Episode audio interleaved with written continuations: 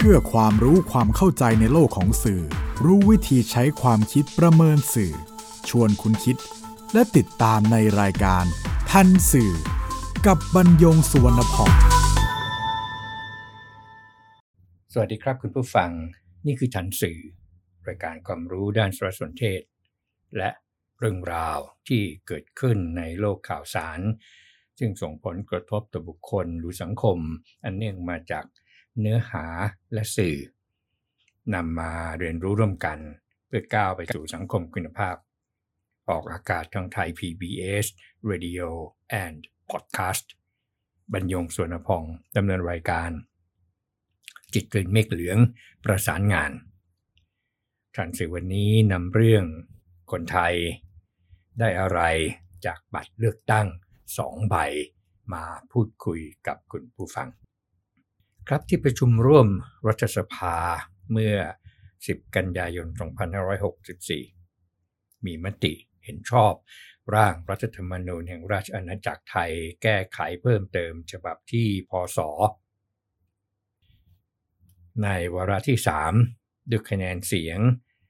สี่ร้อยเจ็ดสิบสองต่อสามสิบสามงดออกเสียงหนึ่งร้อยแปดสิบเจ็ดอันหมายความว่าคนไทยผู้มีสิทธิ์ออกเสียงเลือกตั้งจะกลับไปใช้วิธีการเลือกสมาชิกสภาผู้แทนราษฎรด้วยบัตรสองใบตามรัฐธรรมนูญที่เออเคยใช้เนี่ยในปีสองพันห้าร้อยสี่สิบย้อนไปยี่สิบกว่าปีเลยเป็นการลงมติวาระสามแล้วครับแต่ว่าก็ยังมีผู้วิจารณ์ว่าเป็นการกลับไปใช้วิธีเลือกตั้งตามรัฐธรรมนูญปีสองพันห้าร้อยสี่สิบที่ถอยหลังเข้าคลองบ้างเปิดทางให้อำนาจเก่ากลับมาบ้างเช่นในแพทย์วรงค์เดชกิจวิกรมที่เห็นว่าจะนำไปสู่กติกาทุนสามานครองเมืองเข้าสู่ระบบมุ้งเป็นใหญ่ต้องซื้อขายสสแบบจริงจังและต้องแบ่งกันกินแบ่งกันโกงดึงกติกาประเทศเนี่ยย้อนกลับไปยี่สิบปีทั้งๆที่ระบบนี้เคยสร้างปัญหาให้ชาติมาแล้วก็เป็นความกังวลในขณะที่นายจุรินทร์ลักษณะวิสิทธิ์หัวหน้าพรรคประชาธิปัตย์รองนายกรัฐมนตรีและรัฐมนตรีว่าการกระทรวงพาณิชย์นั้นเห็นต่างเห็นว่าจะนำไปสู่ความเข้มแข็งของระบบพรรคการเมืองและระบบประชาธิปไตยในอนาคตซึ่งตนเชื่อว่าเป็นสิ่งที่ทุกคนอยากเห็นประเด็นทันสื่อก็คือ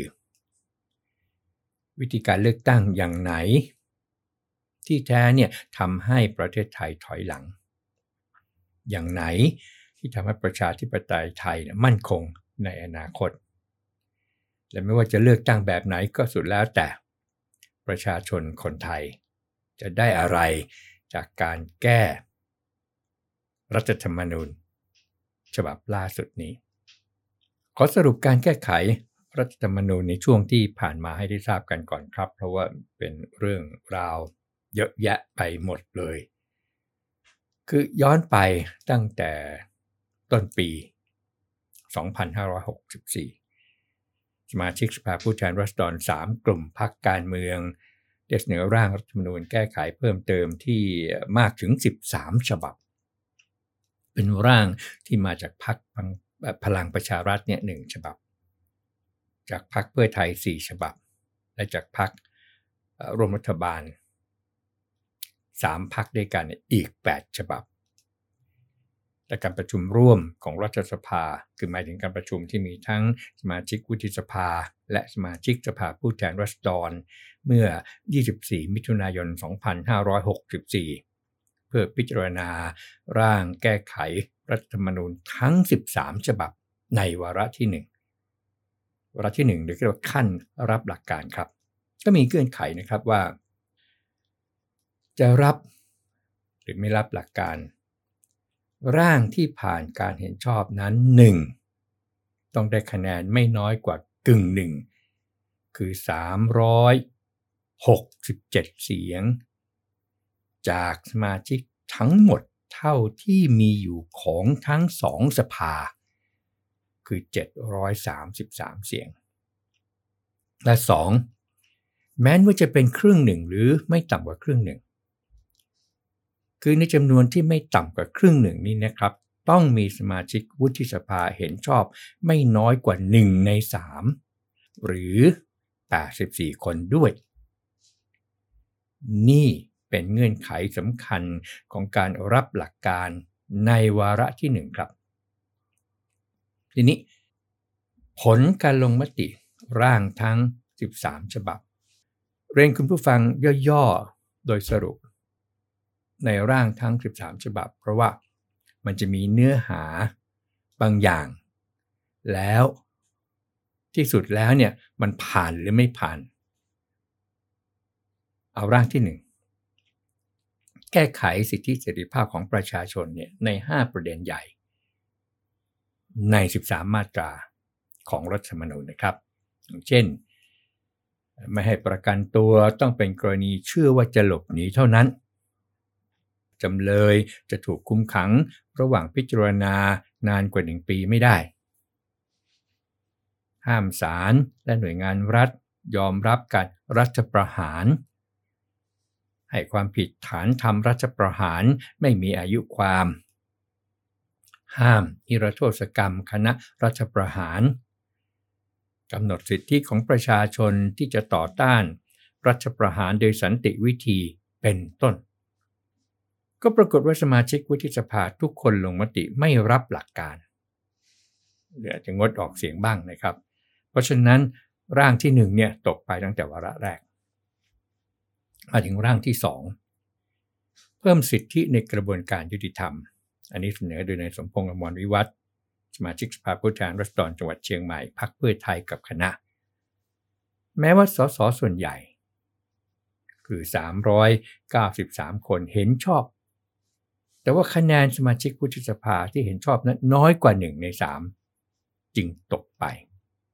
มาถึงร่างที่สามครับแก้ระบบเลือกตั้งสมาชิกสภาผู้แทนราษฎรอันนี้ก็เสนอโดยพรรคเพื่อไทยเห็นชอบเนี่ยสามร้อยเจ็ดสิบหกเสียงสสนี่สามร้อยสี่สิบสวสามสิบหกไม่เห็นชอบแปดสิบเก้าเสียงงดออกเสียงสองร้อยสี่สิบเอ็ดตกอีกเช่นกันครับเพราะว่าสวเนี่ยน้อยกว่าหนึ่งในสามที่เห็นชอบร่างที่สี่ให้เลือกนายกรัฐมนตรีจากบัญชีว่าที่นายกรัฐมนตรีก็ได้หรือเลือกจากสมาชิกสภาผู้แทนราษฎรจากพรรคที่ได้สมาชิกสภาผู้แทนราษฎรไม่น้อยกว่ายี่สิบห้าคนก็ได้และยกเลิกอำนาจสมาชิกวุฒิสภาร่วมเลือกนายกรัฐมนตรีอันนี้ก็เสนอโดยพรรคเพื่อไทยเห็นชอบนี่มากเลยครับคือสี่ร้อยห้าสิบห้าเสียงแต่เป็นเสียงสสสี่ร้อยสี่สิบเสียงสวมีเพียงสิบห้าเสียงเท่านั้นไม่ถึงหนึ่งในสามตกไปมาร่างที่ห้าครับไม่บังคับการเสนอร่างงบประมาณรายจ่ายและการแถลงนโยบายต้องสอดคล้องกับยุทธศาสตร์ชาติตัดอำนาจของสมาชิกวุฒิสภาในการปฏิรูปประเทศและกำกับยุทธศาสตร์ชาติและไม่นิรโทษกรรมให้คณะรักษาความสงบเรียบร้อยแห่งชาติอันนี้เสนอโดยพรรคเพื่อไทยเห็นชอบเพียงสามร้อยยี่สิบเอ็ดเสียงครับตกทันทีร่างที่หกปรับเปลี่ยนแก้ไขยุทธศาสตร์ชาติเพิ่มเติมเพื่อให้สอดคล้องกับสถานการณ์อันนี้เสนอโดยเนี่ยอนุทินชาญวีรกูลสสบัญชีรายชื่อพรรคภูมิใจไทยกับคณะเห็นชอบเนี่ยถึงสี่ร้อยห้าสิบสี่เสียงนะครับเป็นเสียงสสนี่มากถึงสี่ร้อยสิบเก้าเสียงแต่สวมีเพียงสามสิบห้าเสียงไม่ถึงหนึ่งในสามตกอีกเช่นกัน ถัดไปเป็นร่างที่เจ็ดครับแก้ไขหลักประกันรายได้พื้นฐานทั่วหน้า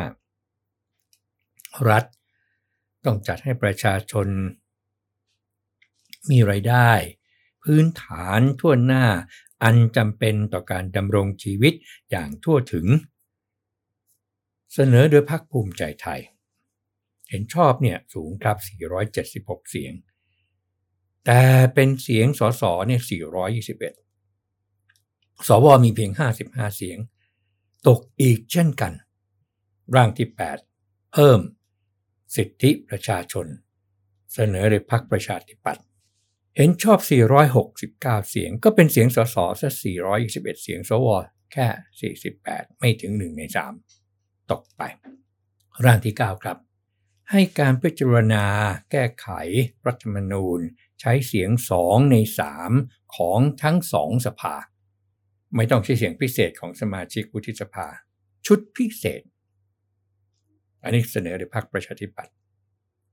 เห็นชอบสี่ร้อยสิบห้าแต่ว่าเป็นสสซะตั้งสี่ร้อยสวแค่สิบห้าไม่ถึงหนึ่งในสามอีกเช่นกันตกไปร่างที่สิบ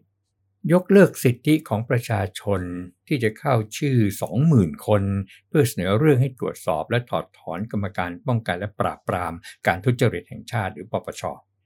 และกรณีกรรมการป้องกันและปราบปรามการทุจริตแห่งชาติร่ำรวยผิดปกติหรือทุจริตต่อหน้าที่หรือกระทำผิดต่อตำแหน่งหน้าที่ให้ส่งเรื่องต่อศาลฎีกาวินิจฉัยอันนี้เสนอโดยพรรคประชาธิปัตย์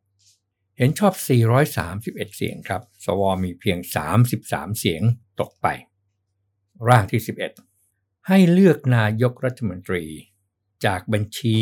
ว่าที่นายกรัฐมนตรีก็ได้หรือเลือกจากสสคนใดก็ได้จะต่างกับตอนแรกนะครับที่เรียนคุณผู้ฟังไปตรงนี้ครับตรงที่ว่าไม่จำกัดว่าจากพรรคการเมืองที่มีสสจำนวนเท่าใดแล้วก็ยกเลิกอำนาจสมาชิกวุฒิสภาร่วมเลือกนายกรัฐมนตรีพอมีไอ้ตรงนี้ครับแล้วก็เสนอโดยพรรคประชาธิปัตย์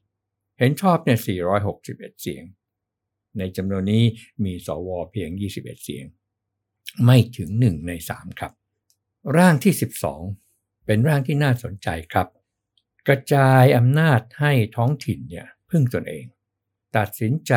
ในกิจการของท้องถิ่นได้เององค์กรปกครองส่วนท้องถิ่นมีสิทธิ์จัดการศึกษาฝึกอบรมฝึกอาชีพตามความเหมาะสมเป็นอิสระในการกำหนดนโยบายการบริหาร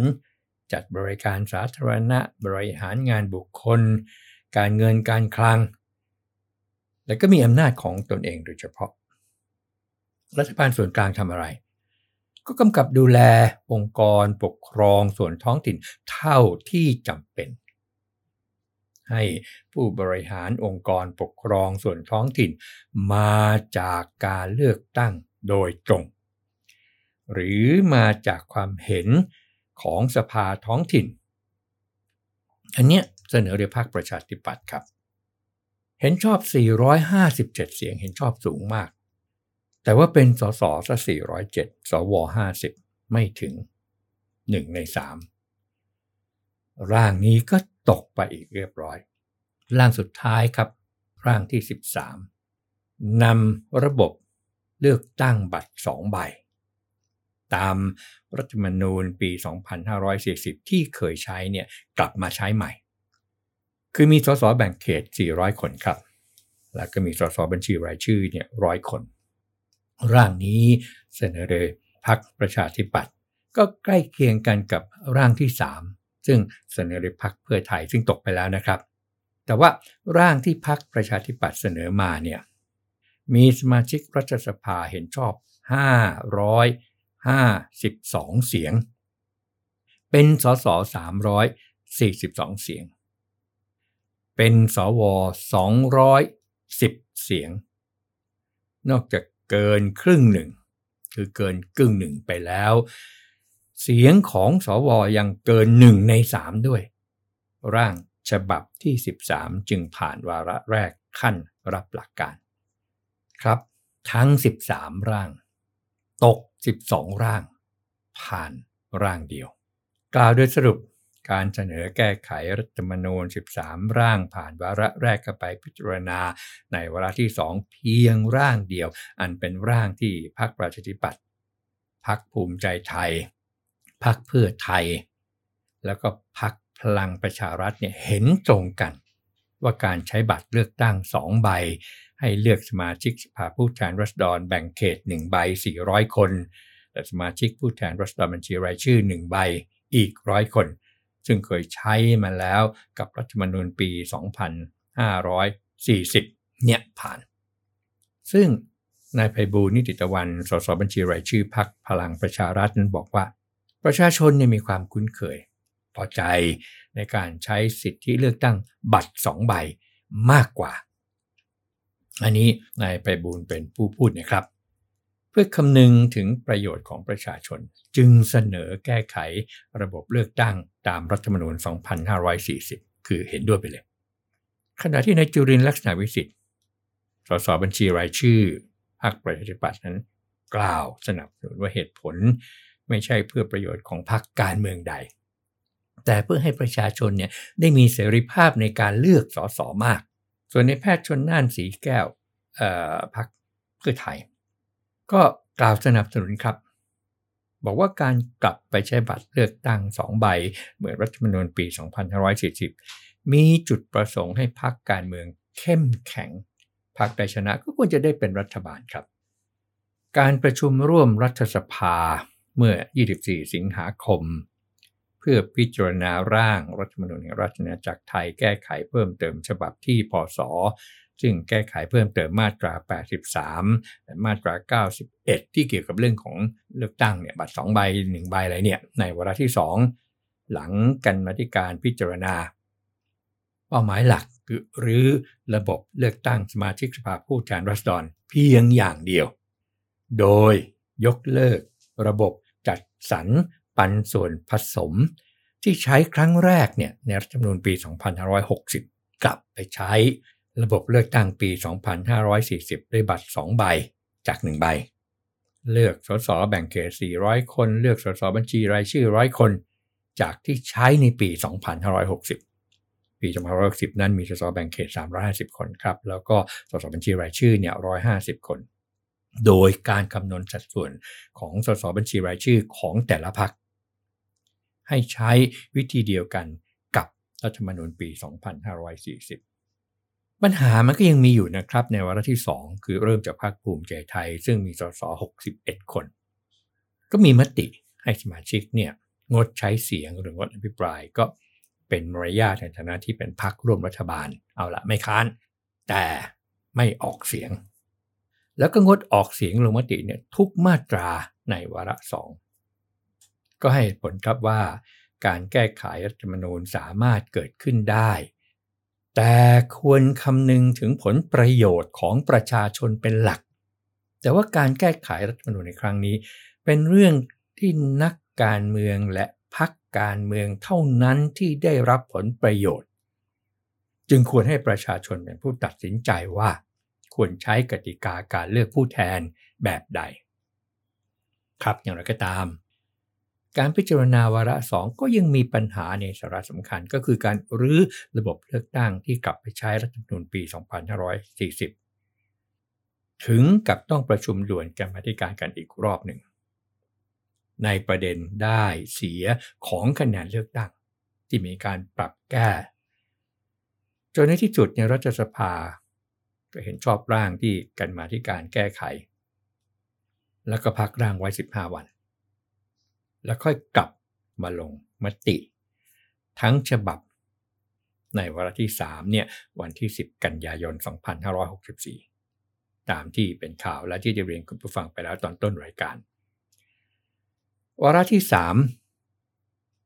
ไม่มีความเห็นอะไรแล้วครับแค่รอวันสิบห้าวันแล้วก็ลงมติเลยสรุปเนื้อหาการแก้ไขรัฐธรรมนูญในครั้งนี้มีสามประเด็นหลักครับได้แก่หนึ่งเปลี่ยนระบบเลือกตั้งจากบัตรใบเดียวไป เป็นบัตรสองใบ สอง ปรับจำนวนผู้แทนราษฎรแบบแบ่งเขตเลือกตั้งเป็นสี่ร้อยเขตหรือสี่ร้อยคนและผู้แทนราษฎรบัญชีรายชื่อหนึ่งร้อยคนรวมเป็นห้าร้อยคนและสามการคำนวณจำนวนสมาชิกสภาผู้แทนราษฎรบัญชีรายชื่อซึ่งมีอยู่หนึ่งร้อยคนนั้นให้นับคะแนนเฉพาะบัตรใบที่สองที่ลงคะแนนเลือกพรรคแล้วนำมาเทียบสัดส่วนกับผู้แทนราษฎรบัญชีรายชื่อหนึ่งร้อยคนในบัญชีรายชื่อหนึ่งร้อยคนเนี่ย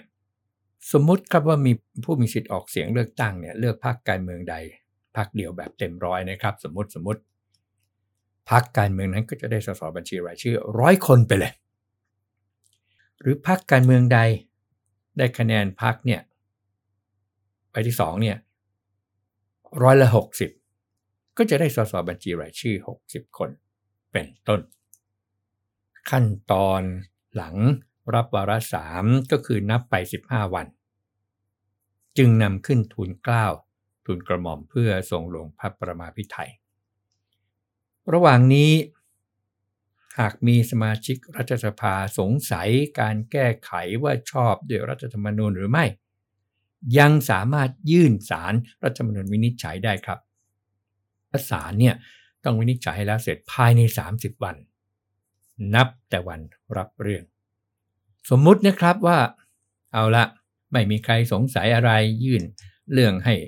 ศาลรัฐธรรมนูญแล้วเนี่ยต่อไปก็ต้องยกร่างกฎหมายประกอบรัฐธรรมนูญว่าด้วยการเลือกตั้งใหม่เพราะพระราชบัญญัติประกอบรัฐธรรมนูญว่าด้วยการเลือกตั้งสมาชิกสภาผู้แทนราษฎรสองพันห้าร้อยหกสิบเอ็ดนั้นถือว่ายกเลิกไปโดยปริยายครับคราวนี้ก็มาถึงประเด็นทันสื่อที่ดิเรนคุณผู้ฟังไปในตอนต้นรายการว่าที่แท้แล้วเนี่ยการเลือกตั้งแบบไหนดีแบบไหนเหมาะสมหรือเป็นธรรมครับพิจารณาจากการเลือกตั้งสมาชิกสภาผู้แทนราษฎรในการทั่วไปเมื่อยี่สิบสี่มีนาคมสองพันห้าร้อยหกสิบสองโดยใช้บัตรเลือกตั้งใบเดียวตามรัฐธรรมนูญปีสองพันห้าร้อยหกสิบซึ่งเป็นระบบจัดสรรปันส่วนผสมแบ่งเป็นสสแบ่งเขตสามร้อยห้าสิบคนเขตละคนแล้วก็ปรับระดับที่เรียกกันว่า leveling seat อีกหนึ่งร้อยห้าสิบคนในบัญชีรายชื่อนี่แหละครับก็มีส่วนช่วยให้พรรคการเมืองแจ้งใหม่เนี่ยแจ้งเกิดแม้ได้คะแนนเลือกตั้งไม่กี่หมื่นเสียงนะครับสามหมื่นกว่าเนี่ยก็ได้สมาชิกสภาผู้แทนราษฎรแล้วด้วยเหตุนี้ครับถึงได้มีพรรคการเมืองเกิดใหม่ในสภาผู้แทนราษฎรถึงยี่สิบพรรคบางพรรคมีส.ส.คนเดียวแต่การเลือกตั้งครั้งต่อไปเนี่ยจะกลับไปใช้บัตรสองใบใบหนึ่งเลือกคนที่รักคือส.ส.แบ่งเขตสี่ร้อยคนอีกใบหนึ่งเลือกพรรคที่ชอบคือส.ส.บัญชีรายชื่อหนึ่งร้อยคนรวมเป็นห้าร้อยคนเหมือนเดิมคะแนนแบ่งเขตก็เป็นส่วนของแบ่งเขตเขตใครก็เขตนั้นไม่มีการจัดสรรปันส่วนคะแนนส.ส.บัญชีรายชื่อก็หาสัดส่วนกันเฉพาะที่เลือกพรรคนั่นหมายความว่าพรรคการเมืองขนาดใหญ่และมีอายุทางการเมืองจะมีโอกาสได้ที่นั่งในสภาเพิ่มมากขึ้นเมื่อเทียบกับการเลือกตั้งปีสองพันห้าร้อยหกสิบสองอันนี้วิเคราะห์ได้จากจำนวนคะแนนที่ส.ส.พรรคการเมืองขนาดใหญ่ได้รับในอดีตที่ผ่านมานะครับย้อนไปเลยมีคำถามครับว่าทำไมจึงมีผู้ไม่เห็นด้วยกับการกลับมาใช้วิธีการเลือกตั้งตามรัฐธรรมนูญปีสองพันห้าร้อยสี่สิบตอบตามข้อเท็จจริงที่วิเคราะห์นะครับว่านอกจากพรรคเล็กพรรคน้อยที่เคยแจ้งเกิดในปีสองพันห้าร้อยหกสิบสองจะลดน้อยถอยลงหรือหายไปจากการเมืองไทยแล้วก็คือการเกิดระบบผูกขาดหรือเผด็จการรัฐสภาอันเป็นคำที่เคยใช้เรียกรัฐบาลเสียงข้างมากในอดีตมาแล้วออกกฎหมายอะไรก็ได้ทำอะไรก็ได้เพราะอะไรเพราะว่าอำนาจนิติบัญญัติและอำนาจบริหารเนี่ยอยู่ในมือตนเองไม่เพียงเท่านั้นครับยังก้าวก่ายเข้าไปยังองค์กรอิสระต่างๆของรัฐอีกด้วยนอกจากในหน่วยราชการผู้เห็นต่างถึงได้กล่าวว่าเป็นการถอยหลังเข้าคลองและเปิดทางให้อำนาจเก่ากลับมาแต่มีอีกมุมมองหนึ่งครับซึ่งก็ไม่ตรงกันกับนักการเมืองฝ่ายใดไม่ว่าฝ่ายที่อยู่พรรคเล็กหรือฝ่ายที่อยู่พรรคใหญ่เป็นมุมมองที่เห็นว่าจะเลือกตั้งด้วยบัตรใบเดียวหรือบัตรสองใบไม่ใช่ปัจจัยหลักปัญหาที่แท้จริงนั้นอยู่ที่คนครับ เพราะอะไรเพราะได้เห็นมาแล้วทั้งที่มาจากการเลือกตั้งด้วยบัตรใบเดียวก็มีปัญหาที่เกิดจากคนและการเลือกตั้งด้วยบัตรสองใบก็มีปัญหาที่เกิดจากคนและได้เกิดขึ้นแล้วในอดีตด้วยครับทันสื่อประเด็นสุดท้ายประชาชนไม่ว่าผู้มีสิทธิ์หรือยังไม่มีสิทธิ์ออกเสียงเลือกตั้งได้อะไรจากการแก้ไขรัฐธรรมนูญในครั้งนี้คำตอบก็คือไม่ชัดเจนครับว่าประชาชนเนี่ยจะได้ประโยชน์อะไรจากการแก้รัฐธรรมนูญในครั้งนี้เพราะที่คิดหรือที่เห็นก่อนหน้านี้โดยเฉพาะเรื่องสิทธิขั้นพื้นฐานถูกตีตกไปหมดเลยตั้งแต่วาระแรกแล้วทั้งหมดนำมาเรียนคุณผู้ฟังเพื่อไข